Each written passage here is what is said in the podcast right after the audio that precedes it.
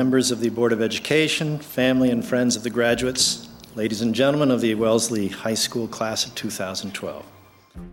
في مدرسة أمريكية في ربيع العام 2012 وقف معلم للغة الإنجليزية أمام حشد من المراهقين.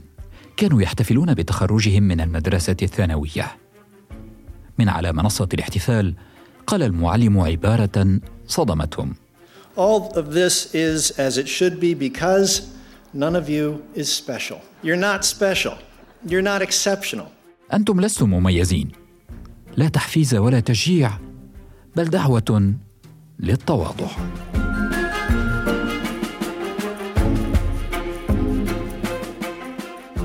انتشر خطاب المعلم واسمه ديفيد موكلو على الإنترنت شوهد ملايين المرات لكن لماذا ما سر هذا الانتشار؟ ولماذا تشغل عبارة بسيطة الملايين وتجذبهم؟ ما غير العادي في القول إننا عاديون. هل صدق البشر وربما هذا الجيل تحديدا؟ هل صدقنا أننا مميزون؟ اوعى حاجة تصدق عبر من قدك انت بطل في حلم لكن ما الضرر في أن نكون عاديين؟ هل صارت العادية مكروهة في زمننا هذا؟ ولماذا يحكم على العاديين بالفشل؟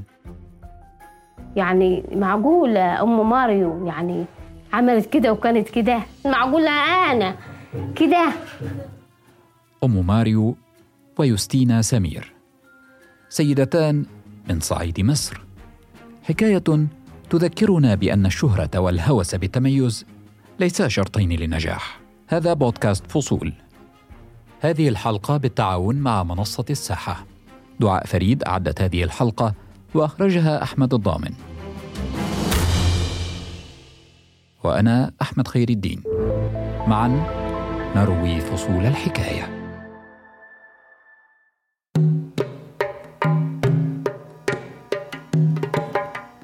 على بعد أربع ساعات من العاصمة المصرية في قرية البرشا بمحافظة المينيا نشأت يوستينا سمير لأسرة بسيطة. والدها يعمل فلاحا ويتاجر في الجبن. أما والدتها فربة منزل. كنت في مدرسة خاصة فكان حين بس ما كنتش بتعامل مع حد خالص بس كنت فاكرة إن في القرية دي يعني ما كانش في حاجات إن أنا كنت أروح مثلا نادي أروح مكان بيشجع فيه مواهب أو في دروس أصلا أو يعني كان كل حياتي بس اللي هي المدرسة والبيت. محافظات الصعيد هي الأكثر فقرا في مصر. في المينيا نصف السكان فقراء. المجتمع محافظ وفرص الفتيات قليلة. كنت فاكرة برضو زمان كان في لبس مختلف وكانت البنات ما تتعاملش مع حد وكانت آه، كنا بنلبس شربات على شعرنا ما ينفعش نطلع بشعرنا. البنطلونات كانت قليلة خالص ان البنات تلبس بنطلونات وكده. يعني ما كانش في حد بيودي حد المدرسة المختلطة اللي هي مسلمين فين دلوقتي يعني الموضوع بدأ يتفرج شوية. كان كله بيودي المدرسة الخاصة. البنات بتتجوز يعني صغير ومن غير ما تشوف حد. وآخرهم إعدادي ما حدش بيروح ثانوي عام. ثلثا الأميين في مصر من النساء والنسبة الأكبر منهن في الصعيد تحديدا في محافظة المنيا. لكن من حسن حظ يوستينا أنها استمرت في الدراسة في مدرسة خاصة تابعة للكنيسة. في هذه المدرسة تعرفت على شغفها. هو أنا يعني كنت في مدرسة مدرسة الأطباء. حبيت المسرح من وأنا صغيرة من أولى إعدادي. ومن بعد أولى اعدادي وأنا بدأت أشارك في أي حاجة ليها علاقة بالمسرح بس كان حاجات كنسيه تبع الكنيسه رغم شدة العادات والتقاليد في الصعيد أهل يوستينا لم يبعدوها عن المسرح بل شجعوها لارتباط المسرح بالنشاط الديني. لكن يوستينا كانت تحلم بأبعد من ذلك. كنت حاسة إن أنا مش مش هلاقي نفسي هنا حاسة إن أنا لو طلعت بره القرية هكون مبسوطة وهحدد حلمي بسرعة. هذه أفكار الكثيرين من سكان القرى في ريف وصعيد مصر. كل عام يهاجر 500 ألف شخص من القرى إلى المدن بحثا عن حياة أفضل. خرجت يوستينا من القرية. التحقت بكلية الآداب في جامعة المنيا. كانت الجامعة نقطة انطلاقها. تركت المسرح الكنسي وأسست فرقتها الجامعية الخاصة. مشكلات القرية المصرية كانت شاغلة المسرح الجامعي الذي انتمت إليه يوستينا. من هنا جاءتها فكرة تأسيس مسرح في الشارع. يصل إلى كل الناس. أطلقت عليه بانوراما البرشا. تحرش ناس ما كانوش عارفين يعني تحرش كانوا بيتعرضوا له. فكل الحاجات دياتي كنا حاسين لا إحنا لازم نتكلم في الحاجات دي. لازم نحس يحسوا بكيان البنت في البلد. مش هي مجرد حاجة وخرافي مسرحيات يوستينا تناولت قضايا تؤرق فتيات الصعيد. في مصر أكثر من ربع السيدات يتزوجن قبل بلوغ سن الثامنة عشرة. ثلثان النساء يتعرضن للعنف. قررت يوستينا أن تعلق الجرس. تحدثت مسرحياتها عن الزواج المبكر والعنف المنزلي. هذه الجرأة واجهتها القرية بالرفض. البنات والشباب بدأ يدخلوا قالوا حاجات كثيرة قالوا مكان حبيبة. دول شوية بنات آه، بي يعني بنحرض البنات اللي هي ما تتجوزش بنحرض البنات اللي هي تبقى أدب وتتكلم الشباب ودول قلالات أدب الأهالي اللي معانا البنات أهالي البنات كانوا أوقات بيمنعوهم إن هم يعرضوا معانا أصلا يعني. ظلت يوستينا تعرض مسرحياتها في القرية. كبرت العروض. وصلت قرى مجاورة. لفتت بانوراما البرشا أنظار المهتمين بالفن في الصعيد. وبدأ بعض الأهالي يرسلون بناتهم إلى المسرح. هو أبوها صراحة اللي وداها. يعني أنا كنت أسمع عن الجمعية دي والأستاذة ستنا لما تعمل مسرح شارع وتعمل وتعلم البنات. فأبوها بصدفة قبلها قال لها أنا معايا بنتي أو تسمع قالت له هاتها. فراحت. راحت. أنا برضو اتبسطت لما هي طلعت من البيت وكانت لما تدرس وكده. إحنا اتبسطنا لما هي راحت. لأن هي نفسيتها ارتاحت. وإحنا خلاص اطمنا على اللي هي مرتاحة. يبقى إحنا مطمنين ومبسوطين اللي هي ارتاحت طبعا. في القرية الصعيدية ذاتها البرشا لم تكن أم لثلاثة أبناء تعلم أن مسرح الشارع سيغير مجرى حياتها. أنها ستدخل تاريخ السينما المصرية. دميانا نصار حنا. شهرتها في القرية أم ماريو. تبلغ من العمر تسعة وثلاثين عاما. بملامح مصرية وابتسامة خجولة وجلباب بسيط. تتذكر كيف بدأ حبها للفن. أحب أروح لأني يعني والدي ووالدتي زمان لما إحنا ست بنات طبعا ولدي يعني والعشاء ما كانش قوي يعني فوالدي ما كانش عنده تلفزيون. فكنت أروح عند بيت خالي عند خالتي. مع أولاد عمي وأولاد خالته والجيران. كنت طبعا ولما لقينا أبويا متمسكة بالحاجات ديت أنا وأختي الكبيرة فراح جاب لنا واحد اللي هو الأبيض والأسود ده طبعا ما كانش فيه ألوان زمان. فلما عرفنا كده ان إحنا اما نحب الحاجات ديت ونتفرج عليها ف... فراح جاب لنا التلفزيون وكنا ما نتفرج. فأنا لما أتفرج كنت أقول لأختي يابا يا أختي أو الواحد يوصل للناس اللي زي كده. تقول يا أختي إحنا فين وهم فين؟ يوما ما ستقف أم ماريو جنبا إلى جنب مع الفنانين الذين تشاهدهم في التلفاز. لكنها لا تعلم ذلك الآن. هي سيدة عادية وهم من المشاهير. ما أنا ما كانش حاجة بيدي اللي أنا اوصلها اللي أنا عايزاه هو الضعف اللي كان جوايا قلة العلام بس هو اللي كان مأثر فيا. بس لقيت الحاجة دي اللي أي حد يعملها من بلا العلام فأنا اطمنت أكتر. الضعف اللي كان جوايا قلة العلام بس لكن أي حاجة أنا ممكن أخش فيها على طول ما أخافش.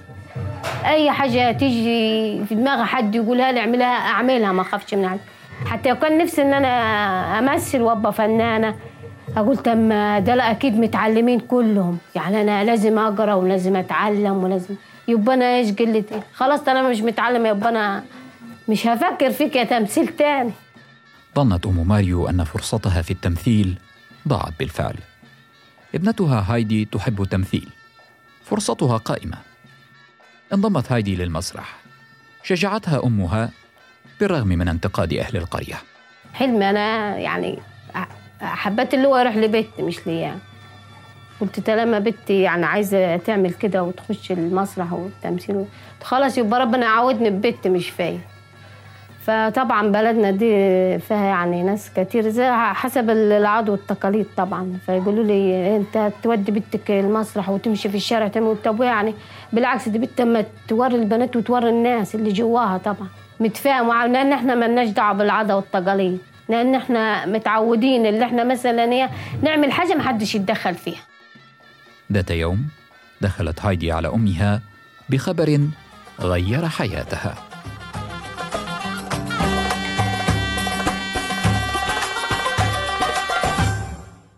اما تقول لي اما تقول لي أم في مخرج جاي جمعية ينقي واحدة من الستات تقوم بدار فيلم.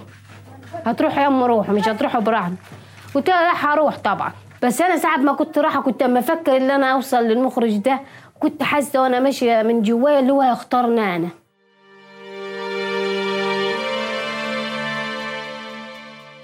مش عارفة ليه كده حسيت من جوا قلبي كان لما يقول لي أنت أنت. وأنا ماشي. حتى وأنا رايحة كده كنت مطمنة. سبحان الله. كنت ما أقول يا رب يا رب يا رب يختارنا. يا رب فعلا ياخذني يعني من جوا كنت أسأل عيالي طب يا يا ماريا يا الاستاذ عمر اختارني. وعملت الفيلم ده يا أبوي عيب ولا حرام يقول لي لا يا ام ده حاجة حلوة طبعا. أقول له أنا عارفة يا ابويا بس أنا لازم آخذ رأيك. برضه هايدي زي كده. وأبو ماريو.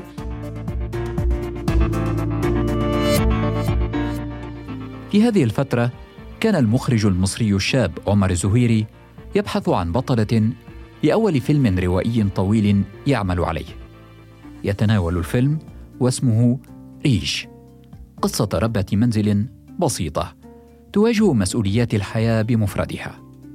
كان عمر يريد ممثلات من الواقع بشكل وهيئة غالبية المصريين. قابل أم ماريو.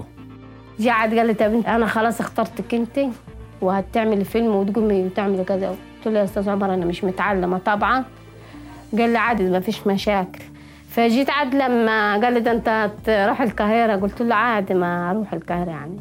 عيالك وكده. قلت له أنا ابني شجعني. قال لي يا ام ده حاجة حلوة. واخواتي برضه الصبيان قلت لهم اتبسطت وكنت مبسوطة قوي.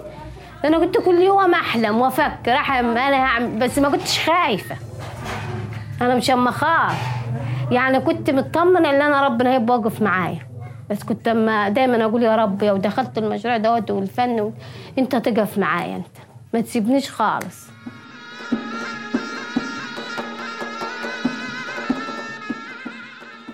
شجعتها عائلتها.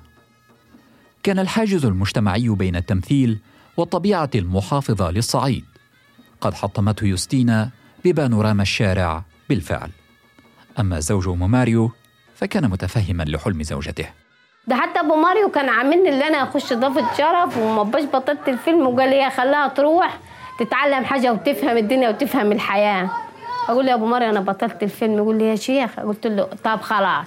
مش أنت موافق إن أنا أروح؟ هثبت لك اللي أنا بطلت الفيلم ولا لا؟ بدأت أم ماريو تصوير الفيلم. لكن ظل في ذهنها أن عدم تعليمها هو نقطة ضعفها. ما هو طبعا لما كان يقول لي على المشهد أقول له يا أستاذ عمر أنا أصلا يوم يو متعلمة أو كده كنت آخد منك السيناريو بالليل أقرأه وأصبح الصبح يعني أخش على المشهد ما كنتش أتعبك. كان يقول لي لا أنت أحسن من المتعلمين طبعا.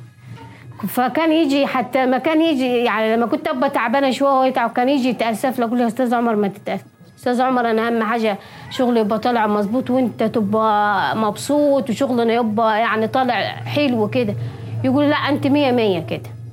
أنت شغلك تمام. طب ماشي يعني أنت تعباك أنا معايا طبعا. يقول لي لا لا.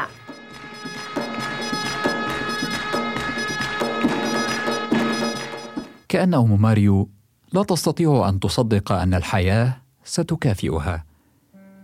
هي ضحية صورة نمطية عن الشخص الناجح أو على الأقل من يستحق أن ينجح أو يصبح مشهورا.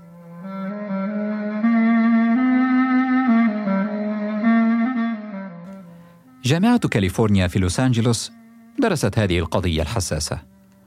منذ خمسين عاما تصدر الجامعة بانتظام تقريرا يحاول الإجابة عن سؤال محوري في حياة الأطفال. ما أهم شيء في حياتهم وكيف يكونون مميزين وما المثل التي يتلقاها الأطفال في تربيتهم ويعتبرونها الاهم في حياتهم منذ 1967 حتى 1997 كانت الشهرة تحتل المرتبة الخامسة عشرة بين الدوافع والأهداف التي يريدها الأطفال. في 2007 صارت الشهرة هي الدافع الأول. المثير أنه في 2017 عادت الشهرة للتراجع إلى المرتبة السادسة. هذا معناه أن الجيل الذي أصبح شابا الآن الذي عاش طفولته في العقد الأول من القرن هو الجيل الأكثر هوسا بالشهرة خبريهم شو عملتي بالحمام؟ قص شعري عم تقصي شعري؟ إيه كيف قصيتي شعرك؟ غرة. غرة؟ إيه. هذه الدراسة تتعلق بالمجتمع الأمريكي. صحيح لكن بسبب التأثير الكبير للثقافة الأمريكية والانتشار الضخم لتطبيقات التواصل الاجتماعي والتسلية والألعاب والبرامج التلفزيونية الأمريكية يبقى التغيير القيمي عالميا. السلام عليكم ورحمة الله وبركاته. ازيكم؟ عاملين إيه؟ وحشتونا جدا جدا جدا. زي ما شفتوا في الفيديو اللي فات ان إحنا في طريقنا إلى المستشفى وفلوج الولادة المفاجئ. فهل الشهرة والشعور الحاد بالتميز. هي خاصية تميز بها مواليد الألفية؟ هو الجيل الشاب الآن. ولماذا ارتبط النجاح أصلا بالشهرة والتميز؟ جاءت أم ماريو وكسرت الصورة النمطية للموهوبين والناجحين وحتى المشاهير. امرأة عادية لا تثقل الشهرة روحها. لا تتوسلها على الإنترنت. فيلم ريش الذي شاركت فيه أم ماريو حصل على جائزة أسبوع النقاد في مهرجان كان السينمائي الدولي في فرنسا. هو أول فيلم مصري يفوز بهذه الجائزة.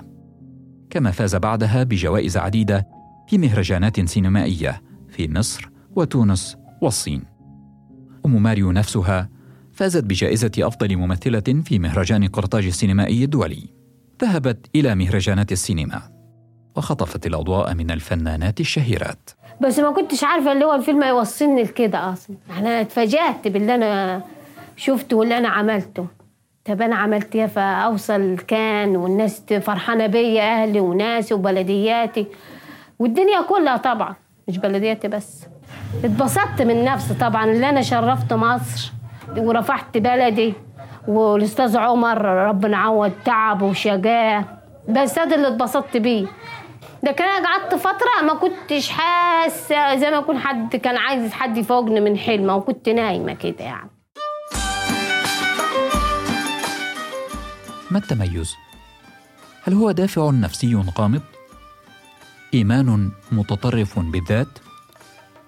قناعة لا تحتاج إلى أن تبررها لأحد؟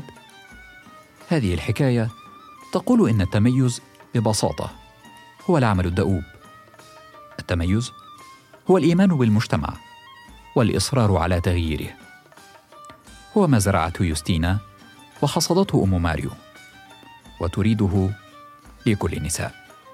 يا كل ست عندها حاجة من جواها تطلعها طموحها تطلعها تمثيل تطلع أي حاجة يعني ما تخافش تسجع حتى لو جسها منحها أول مرة تحول مرة واثنين وثلاثة. دمت في صحة وعافية. بودكاست فصول. نروي معا فصول الحكاية. اشترك في الحرة بودكاست على أبل بودكاست وجوجل بودكاست. وتابعنا على سبوتيفاي يوتيوب وساوند كلاود. كما يمكنك الاستماع إلينا على راديو سوا.